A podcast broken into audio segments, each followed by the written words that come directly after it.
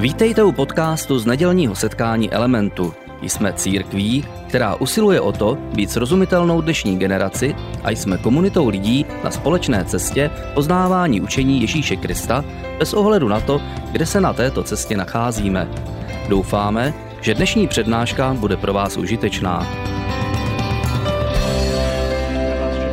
Zdravím také, dobré ráno, vítám vás v Elementu s hvězdičkou dneska element s hvězdičkou. Celý, celý měsíc bude element s hvězdičkou. Dneska se tradičně slaví Valentín, nevím, jestli ho slavíte, u nás je to takový trošku importovaný svátek, kdy jinde začít mluvit na téma sexu než o Valentínu. Manželství jsme už probrali minulý týden, takže teď směle do sexuality. Před, eh, když jsme, zmíním, eh, že jsme minule probírali, eh, probírali manželství, minulý týden jsme měli Family Fest a pak během týdne byl ten webinář, doufám, že se na něho připojili, jestli vám to líbilo. Mně se to hodně líbilo a je taková exkluzivní věc, která byla pouze jako stream, nikde nenajdete záznam, protože čas od času chceme mít něco, co je exkluzivně pro ty lidi, kteří to sledují s námi, aby jsme mohli být společně. A dneska začínáme novou sérii, jak už Dita zmínila, a ta na ten Family Fest trochu navazuje. Když mluvíme o Family Festu, tak před, před mnoha lety, když jsme měli úplně první Family, Family Fest, myslím, že to byl někdy rok 2004-2005, někdy v té době, uh, tak jsme uh, tenkrát, když jsme udělali ten první Family Fest, tak jsme naplánovali tak několik sérií přednášek v neděli, kde jsme mluvili o takových základech základech manželství. A měli jsme nějaký doprovodný program, což byla řada seminářů eh, na různá témata, jako dodatkové semináře, které jsme neprobírali v neděli, ale chtěli jsme probrat v nějakém komornějším prostředí s pár lidma. A jeden z těch seminářů se týkal sexu. A na ten seminář jsme pozvali jeden manželský pár, který vedl jednu církev a byl takový známý tím, že se vůbec nestydí a že hrozně rádi mluví o sexu za všech okolností a na jakékoliv téma začali mluvit, tak vždycky nějak skončili u sexu, tak jsme si říkali, tohle je skvělý pár, koho pozvat na seminář o sexu. A hledajte se, já byl jsem mladý pastor, nebylo mi ještě 30, nevěděli jsme, co děláme. Jo? Takže jsme je pozvali a uh, oni, když přijeli, tak se mě zeptali, jestli můžou uh, použít vizuální pomůcky, že mají nějaké eh, obrázky a eh, že na těch obrázcích chce vysvětlit funkcionalitu sexu. A já jsem, jak říkám, byl mladý, neskušený pastor, říkal jsem, hele, buďte naprosto svobodní, dělejte si, co chcete.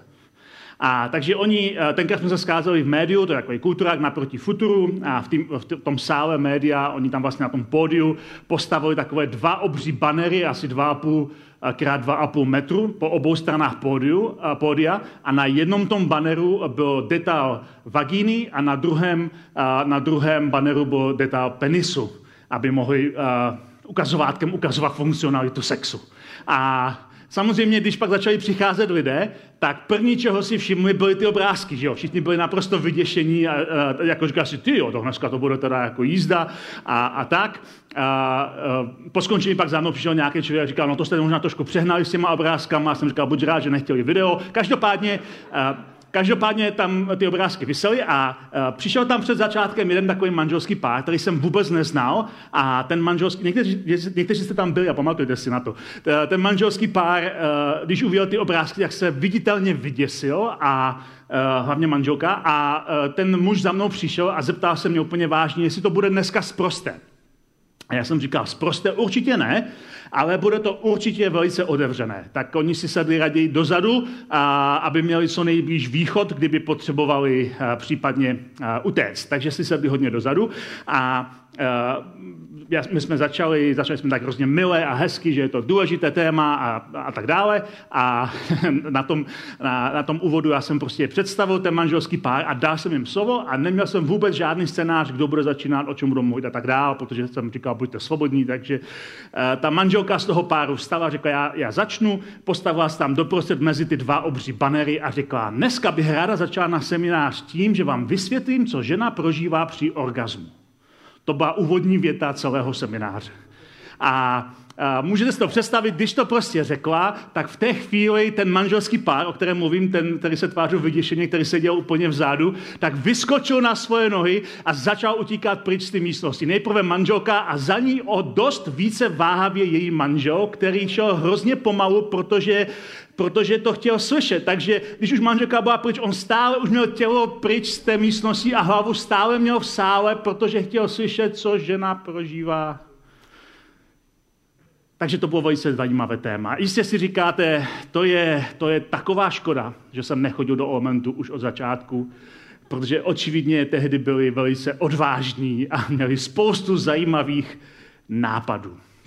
Jak vidíte dneska, tady nemám žádný banery, protože dneska a celý tenhle ten měsíc nebudu s vámi mluvit, mluvit o fyziologii sexu, vím, že to je zklamání, ale budu s vámi mluvit o teologii sexu. Možná si říkáte, že nevěřím, že takového existuje, tak to je moc fajn, že jste tady, protože budeme mluvit o, o tom, proč je to vlastně boží troufalý nápad. Proč sex je něco mnohem víc, než jenom, jenom mluvit na téma fyziologie. A je to zajímavé, jak je to, jak je to citlivé a radikální téma pro mnohé lidi. Protože sex, když to tak vezmeme, je jako na jednu stranu běžná věc. Nikdo z nás Nikdo z nás by tady nebyl dneska, ani tady v sále, ani někde na onlineu, nikdo z nás by tady dneska nebyl, kdyby neexistoval sex. Víte to, je to prostě díky sexu, že jsme tady. Takže na jednu stranu je to něco, co se bytostně týká každého z nás, protože jenom díky tomu jsme tady naživu. A na druhou stranu někdy lidé mluví o tom, jako by to byla zcela úplně běžná věc, jako ta totální normálka, jako, jako že sex je něco jako si namazat džem na rohlík a sníz ho. Je to úplně běžná věc, jako, jako rohlík s džemem a másem a přesto víme, že to tak není. Vnitřně, když mluvíme o sexu, je to něco tak citlivého a tak, tak radikálního pro některé lidi, že, že instinktivně tušíme, že sex je mnohem víc. Přestože je tak běžný a že každý den na světě probíhá miliardy sexuálních eh, spojení, tak přesto je to tak jedinečná věc, že vnitřně cítíme, že sex je lepší, že je silnější, že je svatější než nějaký rohlík s džemem. Víme, že je to něco, co má mnohem větší dopad a že to má mnohem větší sílu a, a, a právě proto o tom musíme mluvit, protože je to důležité téma a protože Bible se tomu tématu nevyhýbá. A jeden z, jeden z problémů, který máme v církvi, je ten, že, a, že a, upadáme do různých extrémů, a nejenom v církvi, běžně mezi lidma, že upadáme do extrému, co se týká mluvení o sexu. A několik těch extrémů si řekneme. Jeden z těch extrémů je, že mluvíme o sexu moc nebo naopak zase málo. Mluvíme o sexu moc nebo naopak zase málo. Někteří lidé se tak stydí, a mají třeba tak špatné zkušenosti a byli třeba zneužití nějakým způsobem sexuálně, že pro ně raději o tom nemluví, že raději, raději o tom vůbec nemluví. Jiní zase naopak o tom mluví neustále, jako by to bylo středobod jejich života. Jako by nedělali nic jiného, jako by nemohli myslet na nic jiného buď o tom mluví příliš málo a zdá se, jako by to vůbec neexistovala, tahle oblast v jejich životě, nebo o tom mluví příliš mnoho, jako by to bylo všechno v jejich životě. A je to takový, takový rozpor. A možná, možná uh, spoustu lidí si o křesťanech myslí, že jedině, když o sexu mluví, tak je to v situaci, kdy o něm mluví negativně. Jako dej na něho pozor, nebo nedělej ho uh, mimo třeba manželství. A to všechno jsou důležité věci říct, ale to je jediné, co se o tom mluví, takže lidé z toho mají pocit, jako by, uh, jako by se to nepatřilo, jako by o tom nemělo se vůbec v církvi mluvit. A možná je to proto, že v Novém zákoně je jeden verš, kde je napsáno, a apoštol Pavel píše, o smilstvu a se mezi vámi vůbec, mezi vámi vůbec nemluví. Ale uh, sex není smilstvo. Ne každý sex je smilstvo. Sex je nádherná věc a sex je něco, co bytostně patří k manželství. A uh, Pavel říká, a se nemluví o smilstvu. Ne, a se nemluví o sexu, to je velký rozdíl. A pak tady máme druhý extrém, který uh, často vidíme kolem sebe. Někteří uh, sex zbošťují a jiní lidé jim pohrdají. Někteří sex zbošťují a jiní lidé jim pohrdají. Je to proto, že sex je natolik silná veličina, tak silný put, že má tendenci ovlivnit naši identitu. A když prožije někdo nějaké sexuální zneužití nebo prožije nějaké hluboké zklamání nebo něco takového, tak to má tendenci ovlivnit celý jeho život. Je to něco, co zanechá hluboký dopad do jeho života a sbírá se z toho a uh, je, to, je to velice, velice těžké. Uh, někteří lidé mají proto právě sex spojený s nějakými zvířecími pudy. Je to, je to něco, co v nich zbuzuje instinktivní odpor nebo, uh, nebo naopak dělají pak rozhodnutí, které vyplývají z jejich poškozené sexuality, které naopak jejich sexuální rány ještě rozšířují a sypou do ní sůl. Je to prostě pro ně bolestivá zkušenost a bolestivá věc a dělají rozhodnutí, které ještě to zranění prohlubují a tu jízvu zvětšují. A jiní lidé naproti tomu zase sex zbošťují a dělají z toho takový středobod, že lovení a prožívání orgazmu povyšili na skoro nebeskou činnost a stává se z toho doslova jejich bůže, který ovládá všechno jejich nasměrování. Jakoby na ničem jiném nezáleželo, než mít hodně sexu. A možná někteří lidé prožili obě dvě polohy najednou a byli hodně sexuálně otevření, pak se hodně eh, zranili, někdo jim ublížil a, a teď mají k tomu třeba odpor, kde prožívají různé fáze ve svém životě. A, a já bych chtěl hned na začátku říct, že křesťanská, a, křesťanská etika sexu nebo křesťanský pohled na sex nebo teologie sexu se oběma těmto polohám důsledně vyhýbá. Vyhýbá se tomu, aby sex byl středobodem, o kterém se neustále mluví, ale také, aby to bylo něco na okraji, za co bychom se měli stydět. Vyhýbá se tomu, aby eh, sex byl zbošťovaný jako uh, na místo Boha a vyhýbá se tomu, že sex je považovaný za nějaký zvířecí put. O sexu se mluví uh, v Bibli s velkou úctou. Autorka knihy Židům a ta napsala ve svém spisu slova, kde říká, že, že sex je doslova svaté území. Ona tam říká eh, tyhle slova. Manželství asi všichni váží a manželské lože, ať je bezposkvrný.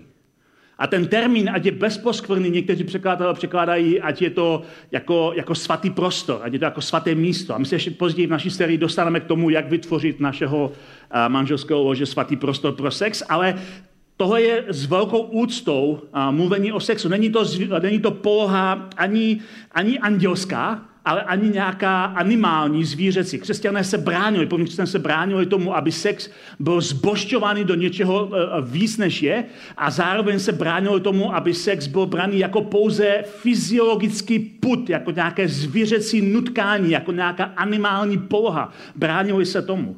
A bránil se tomu, protože chápal, že sex je svatý prostor a je to důležitá součást manželství a že oni chápali, že sex, tak jak o něm uh, mluví ta křesťanská jejich morálka, jejich, uh, jejich teologie, je ryze lidská činnost. Že sex je ryze lidská činnost. A možná si řeknete, počkej, počkej. Uh, nevím, jestli si dával pozor v biologii na základní škole, ale každý ví, že, uh, že pohlavní styk není ryze lidská činnost že zvířata také mají pohlavní styk, různá zvířata mají pohlavní styk a já samozřejmě nejsem hloupý a vím, že různá zvířata mají spolu pohlavní styk. A, ale uh, na rozdíl od nás, zvířata neřeší emocionální a duchovní povahu své sexuality. Zvířata neřeší emocionální traumata ze špatné sexuality. A když jsme u těch zvířat, zvířata nemají hnutí. Uh, a některé zvířata to dělají úplně jinak než my. Třeba taková kudlanka nábožná. A kudlanka nábožná podle Wikipedie, to je přímo citát z Wikipedie, provozuje sexuální kanibalismus. Kdy po pohlavním styku samička sežere samečka. Neříkám, že to člověk nikdy nechce udělat, ale rozhodně tohle není tahle ta animální poloha v lidské sexualitě. Kudlanka námožná sežere samička po tom, co se spolu páří, a já vždycky, když nad, tím přemýšlím, nevím, jestli jste někdy přemýšleli nad kudlankou nábožnou, tak přemýšlím, proč se jmenuje nábožná. Co má náboženství společného se sexuálním kanibalismem? Já vůbec nevím, kde se vzalo, že je nábožná, když je prostě sexuální kanibalka. Každopádně možná je to proto, že lidé si myslí, že by se o, eh, o sexu mezi křesťany nemělo mluvit, protože eh, křesťané o sexu mluví poměrně negativně a je jim trnem v oku, co dělají jiní lidé v sexuální oblasti. A navíc všichni přece ví, že křesťané mají sex pouze, když chtějí děti, to znamená zhruba třikrát za život. A tenhle ten postoj, o který lidé mají ohledně eh, církevní sexuality, jak se o tom církvi mluví, je, eh, za to vděčíme několika církevním otcům v historii, protože v historii bylo několik církevních otců, kteří eh, měli různé sexuální mindráky a právě měli nějaké sexuální zranění a jízvy a, a, a, a měli velmi negativní postoj k sexu a díky tomu a začali do teologie tlačit takový velice odměřený postoj k sexu, že skutečně říkali, že někteří z nich, že skutečně říkali, že by manželé měli mít sex pouze, pouze za účelem pození dětí, když chtějí mít dítě. A skutečně to omezili a snažili se to omezovat všemi způsoby. A někteří ty církevní otcové neváhali sami sebe kastrovat, protože považovali sex za něco nečistého. A je to přitom úplně zbytečně. Je to úplná chyba. Protože kdyby četli svoji Bibli pořádně, kdyby četli ty spisy, nejenom ty křesťanské, které v té době psali, ale i ty židovské, a které my dneska nazýváme starý zákon, tak by zjistili, že k sexualitě je tam velice a, příznivý pohled na sexualitu. Že, zjistili by, že, že Bůh a, mluví o sexu velmi dobře. Mluví o něm v určitými omezeními, k tomu se dostaneme, ale mluví o něm velice pozitivně. A uh, když by četli opravdu pořádně, tak by zjistili, že tam mají krásnou uh, básnickou knihu celou, kterou jsem tady zmínil minule, písem písní, a písem písní to je erotická literatura, kterou, kterou všichni eh, lidé té doby chápali jako erotickou literaturu. Později začali ji chápat alegoricky, že se tam mluví o vztahu eh, božího národa a Boha a úplně změnili význam těch veršů, které tam jsou. Ale když to četli ti lidé, kterým to bylo psáno, tak to chápali jako erotickou literaturu a proto třeba zakazovali dětem do určitého věku, aby ji četli, protože to bylo velice sugestivní. A možná nám to nepřijde tak sugestivní, protože nechápeme starověký jazyk. Ale když byl budete číst písem písní tak, jak ji četl lidé v její době, když budete znát jejich termíny a eufemizmy pro různé věci, kdy například chodidla je eufemismus pro pohlavní úd a podobně, tak zjistíte, že písem písní je chvalospěv na krásu těla, na krásu vlhké pochvy, vstyčeného penisu a narážky dokonce na orální sex. A říkáte si, cože to tam je? Musíte si počkat na další díly našeho seriálu nebo si přečíst písem písní, protože písem písní je velice pozitivní ohledně sexu. Ale uh, možná, když mluvíme o tom, o čem budeme mluvit, bych mohl říct, o čem bude celá tahle série, abyste měli trochu představu, o čem vlastně uh, tyhle ty tři týdny budeme mluvit, abyste se rozhodli, jestli třeba vůbec příště přijít nebo ne. že dneska si ukážeme, o čem, k čemu vlastně sex slouží a řekneme si, jak začala první sexuální revoluce jak začala první sexuální revoluce. Příští den si ukážeme, jak vytvořit ve svém manželství svatý prostor pro sex, pro lepší sex, a pak si nakonec ukážeme na ohromnou sílu sexuality. Chci, aby zaznělo hned na začátku eh, celé série, že tohle není praktický fyziologický seminář. Já nejsem sexuolog a nebudu s vámi probírat eh, sexuální techniky. O tom to není a k tomu existuje spousta dobrých knížek, kdybyste chtěli, vám můžu nějakou doporučit. A, a taky si nedělám iluze, že za tři eh, přednášky zodpovím každou otázku o sexualitě, už jenom proto, že sexualita je ohromně bohaté téma, naprosto provázané s různýma dalšíma odvětvíma, takže to nemá Eh, nemá, nemám žádnou ambici odpovědět na úplně všechno, co vás napadne a samozřejmě můžete ty věci prodiskutovat v Element Groups, pokud tam chodíte, nebo třeba dneska na Talk It Over po skončení, pokud se díváte online, eh, případně eh, při nějaké jiné příležitosti. Je spousta prostorů, kde můžeme o těch věcech diskutovat. Takže ale zpátky k tomu, k tomu úvodu. Během Family Festu jsem několikrát opakoval, že manželství jako dort, že manželství jako dort, jako cheesecake. Říkal jsem, že pro dlouhodobé a úspěšné a pevné manželství potřebujeme mít nutně dvě složky, které jsou spojené, vyvážené a funkční. Ty dvě složky jsou přátelství a eros. A říkal jsem mnohokrát, že důvod, proč dáváme tak ohromný důraz na přátelství, je, že přátelství jako korpus toho cheesecakeu, na kterém ten cheesecake drží. A říkali jsme si, že, že je to velice důležitá součást toho, toho manželství, ale také jsme si říkali, že, že ten, ten cheesecake nechutná, kdyby tam byl jenom ten korpus. Že to, na čem opravdu záleží, je, je ten krém. Proto jíme cheesecake. Ale bez toho korpusu to prostě nedrží pohromadě.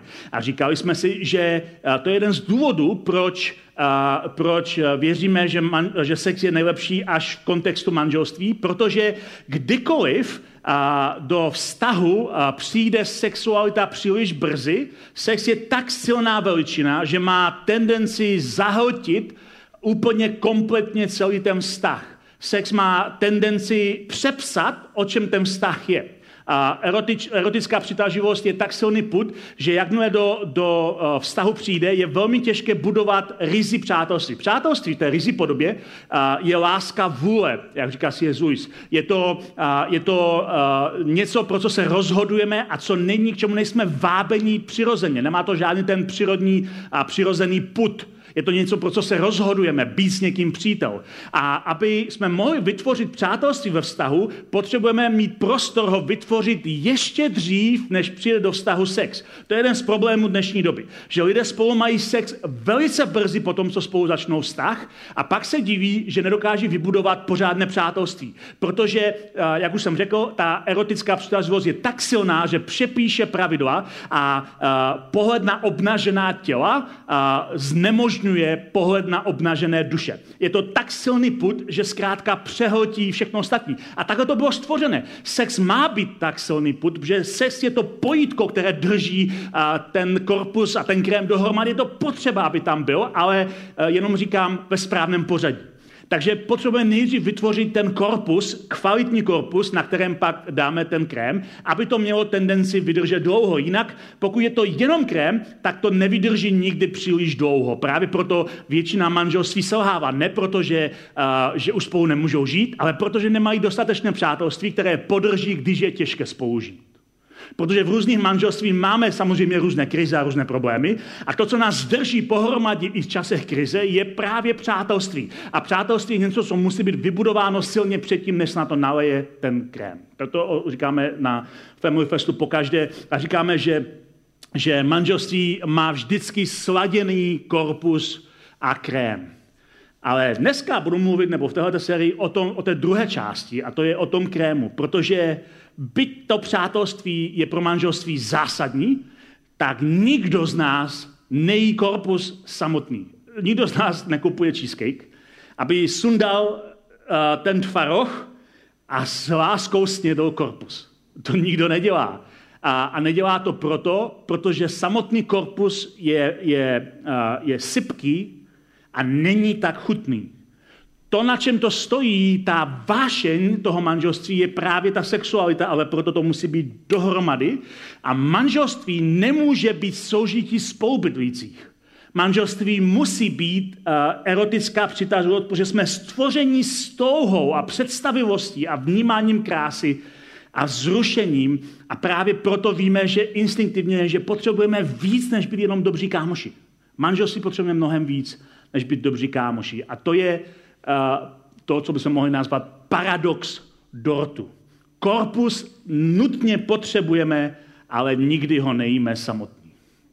A to je náš paradox, ve kterém jsme. My potřebujeme ustanovit korpus, ale samotný korpus nikdy nejíme. A to nám ukazuje, že sex je skutečně strašně důležitý. Že je to, uh, že je to něco víc, co nás spojí. Že sex je víc než nějaké chvilkové potěšení nebo dovádění, které vede k prchavému potěšení. A sex je něco mnohem víc. A dokonce je to mnohem víc než jenom plození dětí. A je to víc než smyslná hra. A ně, někteří autoři, když mluví o sexu, o teologii sexu, tak říkají, sex je jediný úkon, který se vzpírá rozkladu a smrti. Já vím, že to nezní úplně pozitivně, když to takhle řeknu technicky. Ale od okamžiku, kdy jsme se narodili, začínáme umírat. Smrt je nevyhnutelná. Zatím má pořád 100% úspěšnost. Dřív nebo později každý člověk zemře. A to, co brání smrti a rozkladu, je naše sexualita. Sexualita má moc přepsat přítomnou smrt na nový život.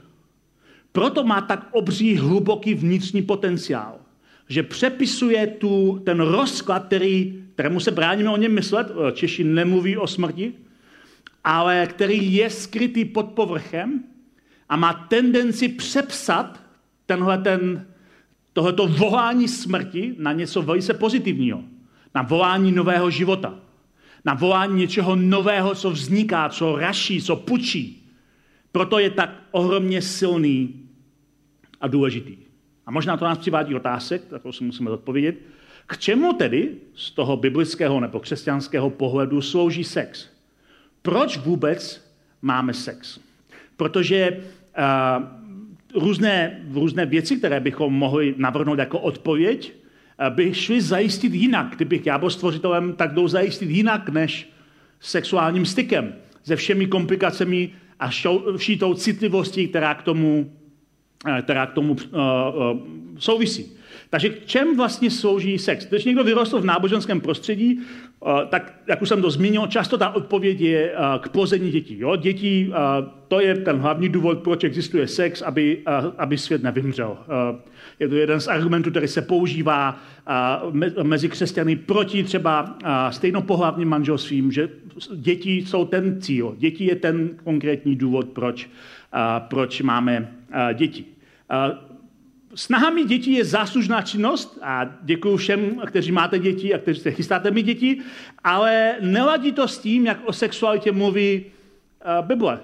Vůbec to neladí s tím, jak o sexu mluví Bible. Uh, děti jsou vždycky brány jako požehnání, ale ne jako cíl sexuálního uh, života. Je to zajímavé, když se podíváte na ty zásadní pasáže, které mluví o sexualitě, o etice, morálce, teologii sexuality v starém i novém zákoně, tak děti jsou z toho jakoby schválně zamlčeny.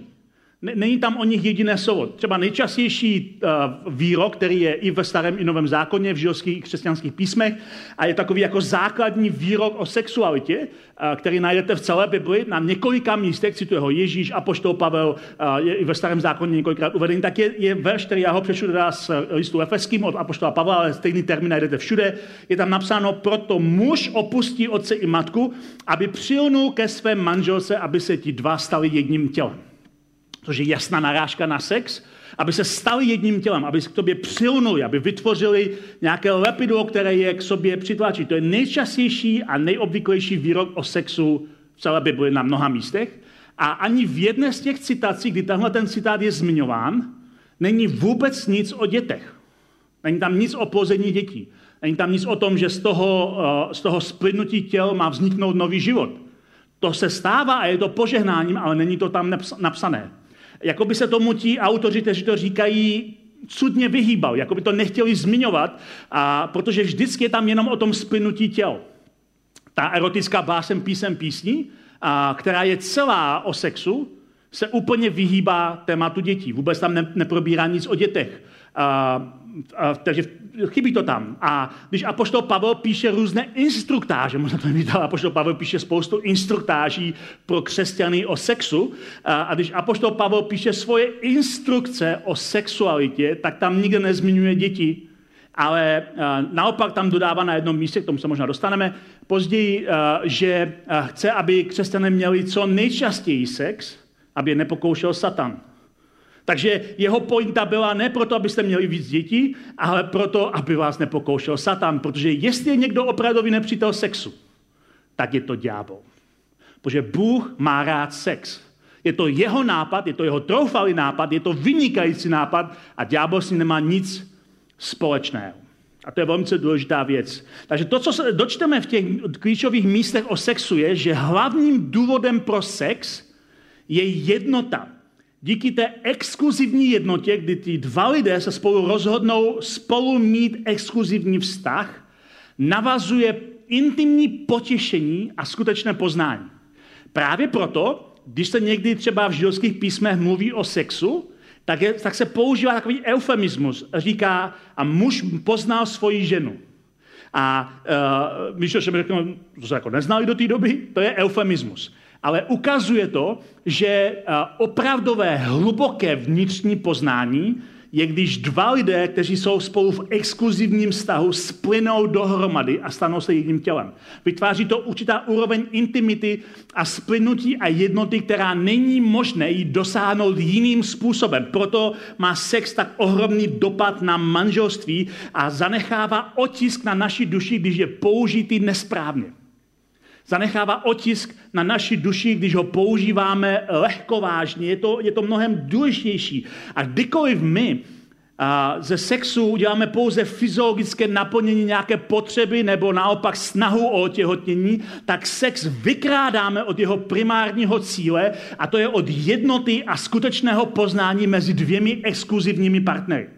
To je mnohem důležitější než cokoliv jiného. takže když to, když to říkám, možná si řekne, dobře, tak když je sex tak prima, a, pardon, proč se omezovat? Proč, proč vůbec mít nějaké omezení pro se, když je sex tak skvělý nápad? A, a proč vůbec křesťané mluví o nějakých jako hranicích v sexu? A je to proto, že si uvědomujeme, že bezbřehý sex přináší mnohem více trápení než intimního potěšení, hlubokého poznání a vzájemné jednoty. Když je sex a, příliš lehkovážně braný nebo dokonce sdílený s více, než, více lidma, než jsou exkluzivní partneři, tak ztrací tu a, sílu té jednoty a toho hlubokého intimního vzájemného poznání. Ztrácí vlastně to, co je na něm to úplně nejlepší. A mimochodem, když jsme u těch hranic, žádní lidé v žádné době a v žádné kultuře nevěřili, že sex by měl být zcela bezbřehý a bez nějakých hranic. Všichni si vždycky uvědomujeme, že potřebujeme mít nějaké konkrétní hranice v sexualitě, jinak, pokud nebudou žádné hranice, tak lehce skončíme ve světě stovek fotek stopořených penisů posílaných malým dětem. Pokud jste viděli film v síti, tak víte, o čem mluvím.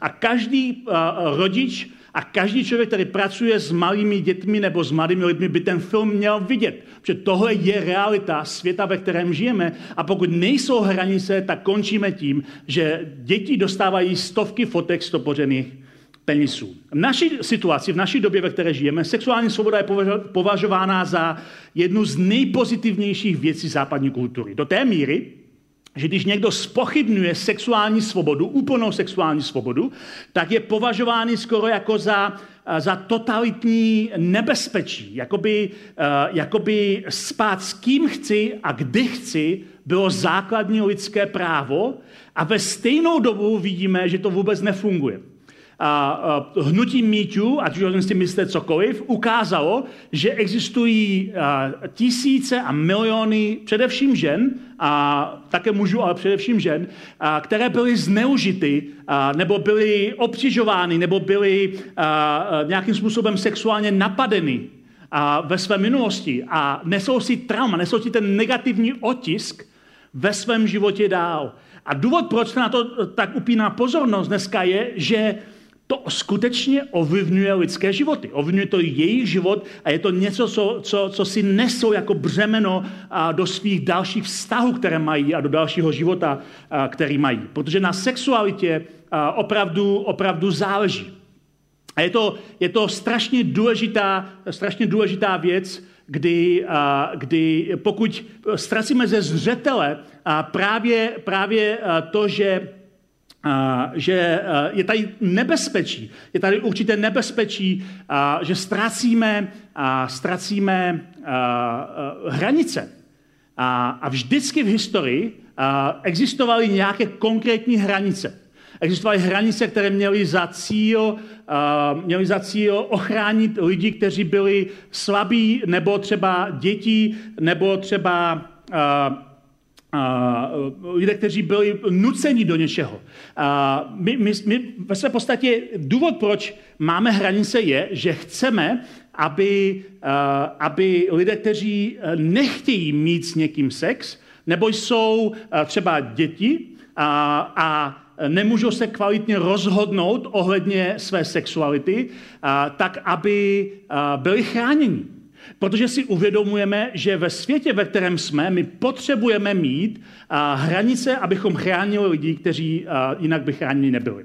Takže i v našem světě, ve kterém žijeme, a my věříme, přestože bychom byli ti největší proponenti sexuální svobody, tak věříme, že je hrozně moc důležité, aby uh, nějaké hranice byly, aby uh, mohli lidé dát souhlas. Mimochodem, když jsme u souhlasu, Tohle je jedna z nejúžasnějších věcí a vynálezů západní kultury. Vynález, že přece když někdo chce mít s někým sex, tak musí od toho druhého mít otevřený a upřímný a vědomý souhlas. A ten souhlas nesmí být činěný pod nátlakem, například mocenského postavení nebo věku, proto právě je to tak nebezpečné u těch dětí, když děti jsou, jsou malé a nemůžou rozlišit, kdy mají říct ne. A proto chráníme lidi kteří se dostávají do, do tohohle nebezpečí. Takže každá kultura, každé době věří, že existují nějaké konkrétní hranice, které je potřeba, potřeba mít a je potřeba chránit, protože jinak ztrácíme, ztrácíme schopnost chránit ty, kteří nemůžou, nemůžou být chráněni například tím, že by chtěli říct ne. A možná, když jsme u toho, tak když se mluví o, o sexuálních hranicích, tak někdy lidé se na to dívají poměrně negativně a říkají, to je jenom prostě omezení našeho potěšení. Ale myslím si, že právě s nám něco to hnutí MeToo ukázalo, tak je to to, že, že není jasné, že souhlas nebo ochrana jsou přirozené následky naší sexuality a je to něco, čeho si musíme vážit, čeho si musíme cenit a co musíme neustále do, našeho, do naší sexuality a do toho, jak o tom mluvíme, přinášet. A možná by pomohlo vědět, že toho nejsou nějaké nové věci nebo něco, něco ultramoderního, ale že ve skutečnosti za to vděčíme první sexuální revoluci, která která přišla do našeho světa, do toho prostoru, ve kterém se nacházíme. Myslím, že na západě každý zná sexuální revoluci ze 60. let. V 60. letech když přišla taková ta první sexuální revoluce, aspoň tak si to lidé myslí, tak přinesla osvobození od konvencí. Díky vynálezu antikoncepce přinesla ohromné možnosti sexuální svobody, ale lidé si říkají, tohle prostě jsme potřebovali, abychom se uvolnili sexuálně. Ale zapomínají na to, že ve skutečnosti ta první sexuální revoluce, která přišla do našeho světa, přišla mnohem dřív a můžou za to ku podivu křesťané. Protože když křesťanství přišlo na svět na začátku, před dvěmi tisíci let, na začátku toho, toho milénia našeho letopočtu, tak sexuální svět té době fungoval trochu jinak, než funguje dnes. Celý, celá sexuální etika a morálka toho světa fungovala na potřebách a právech muže. Muž byl ten, který si mohl rozhodnout, mít kolik sexuálních partnerů chce a, a, žena byla, jeho manželka byla považována pouze za někoho, kdo má rodit děti. To byl její primární cíl, její primární úkol, byl rodit děti. A, muž naproti tomu mohl, mohl mít růz, přístup ke konkubínám, k milenkám, nebo třeba k prostitutkám, nebo k otrokyním, což jeho manželka nemohla mít. Protože to byl svět zaměřený na to, že muž zkrátka byl ten, kolem kterého se to točilo. A samozřejmě můžete najít nějaké výjimky, ale pravidlem bylo, že žena byla považována za komoditu, za zboží. V té době byla žena považována za komoditu. A takže když do tohle světa přišlo křesťanství, tak přineslo šokovou revoluci ohledně sexuality.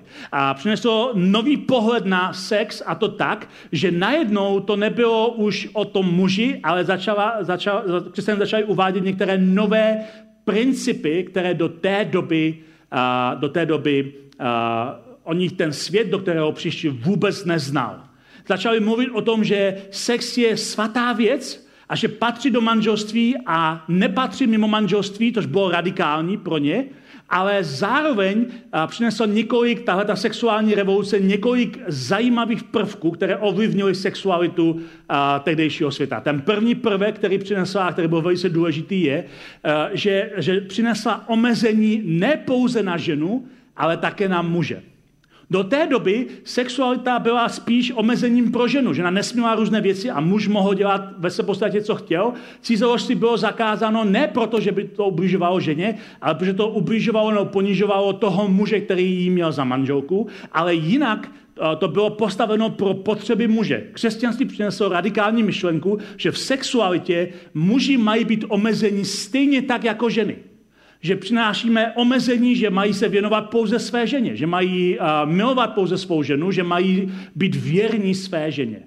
To přineslo ohromný důraz na to, že manželka má stejnou hodnotu v sexualitě jako manžel a že manžel i manželka oba dva nesou na sobě boží obraz, což bylo velice, velice důležité a podstatné.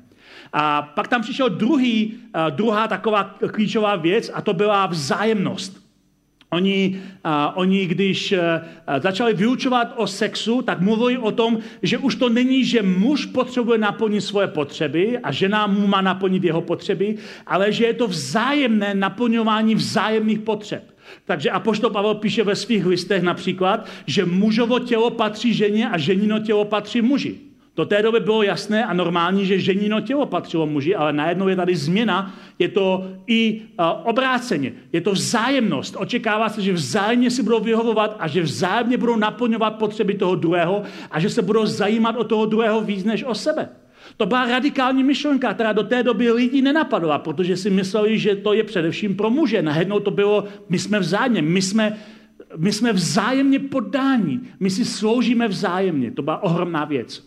A třetí věc, kterou přinesla tahle ta sexuální revoluce, první sexuální revoluce v dějinách, byl důraz na souhlas. Na to, že je to dobrovolný akt který nemůže být vynucen. Že jakákoliv forma vynucení je považována za špatnou. A to je ohromná věc, že je to něco, kdy potřebují spolu souhlasit. Dokonce, a dokonce tam Pavel píše na některých těch místech, když oba dva se rozhodnou nemít spolu sex, zvolit třeba modlitbám, tak a se dohodnou spolu. Je to o vzájemném souhlasu. Je to o něčem, kdy společně pracují v souhlasu. A mimochodem, tenhle souhlas stáhli křesťané i na manželství jako takové. Do té doby bylo v římské říši normální, že pokud žena zůstala eh, dlouho svobodná přes určitý věk, musela zaplatit pokutu, protože být svobodným a bezdětným bylo prostě špatné, bylo to, bylo to něco nesprávného. Ale najednou křesťané řekli, je tady nová doba, je tady nová éra a v té nové éře my říkáme, že být svobodný a být ženatý nebo vdaná je na stejné úrovni a máš právo zůstat takový, můžeš zůstat v celibátu a můžeš si někoho vzít. Je to tvoje volba, je to tvoje rozhodnutí, je to něco, kde je vyžadovan tvůj souhlas. Nikdo tě nemůže přinutit do svatby a nikdo tě nemůže přinutit zůstat a svobodným. A tohle byla ohromná věc a stejně tak to platilo pro sexualitu. Vzájemný souhlas byl ohromná věc. A když se díváme historicky na tuhle první revoluci, tak jsme vděční za to, že první církev o tom mluvila a že vytvářela pravidla, protože pravidla nejsou špatná. Otázka pouze je, kde ty pravidla leží, kde je rovina těch pravidel, kde leží přesně která pravidla. Když mluvíme o sexu, tak nemluvíme o něčem, uh, něčem za co bychom se měli stydět. Uh, není to smilstvo, není to něco negativního.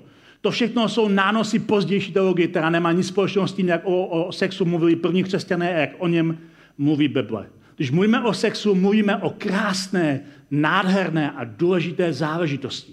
Mluvíme o něčem, co vytvoří skvělou jednotu, prováže lidi dohromady. Mluvíme o něčem, co je naprosto svaté.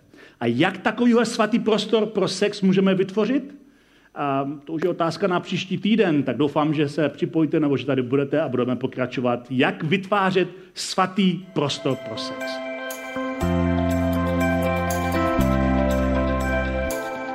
Děkujeme za poslech přednášky z nedělního setkání Elementu. Budeme rádi, když nás navštívíte také naživo, a to každou neděli od 10 hodin ráno v kině Biocentrál v Hradci Králové. Být na místě přináší větší zážitek, výbornou hudbu a přátelskou atmosféru. Více informací o našich aktivitách najdete na webu element.cx nebo na Facebooku Element Hradec. Těšíme se na vás!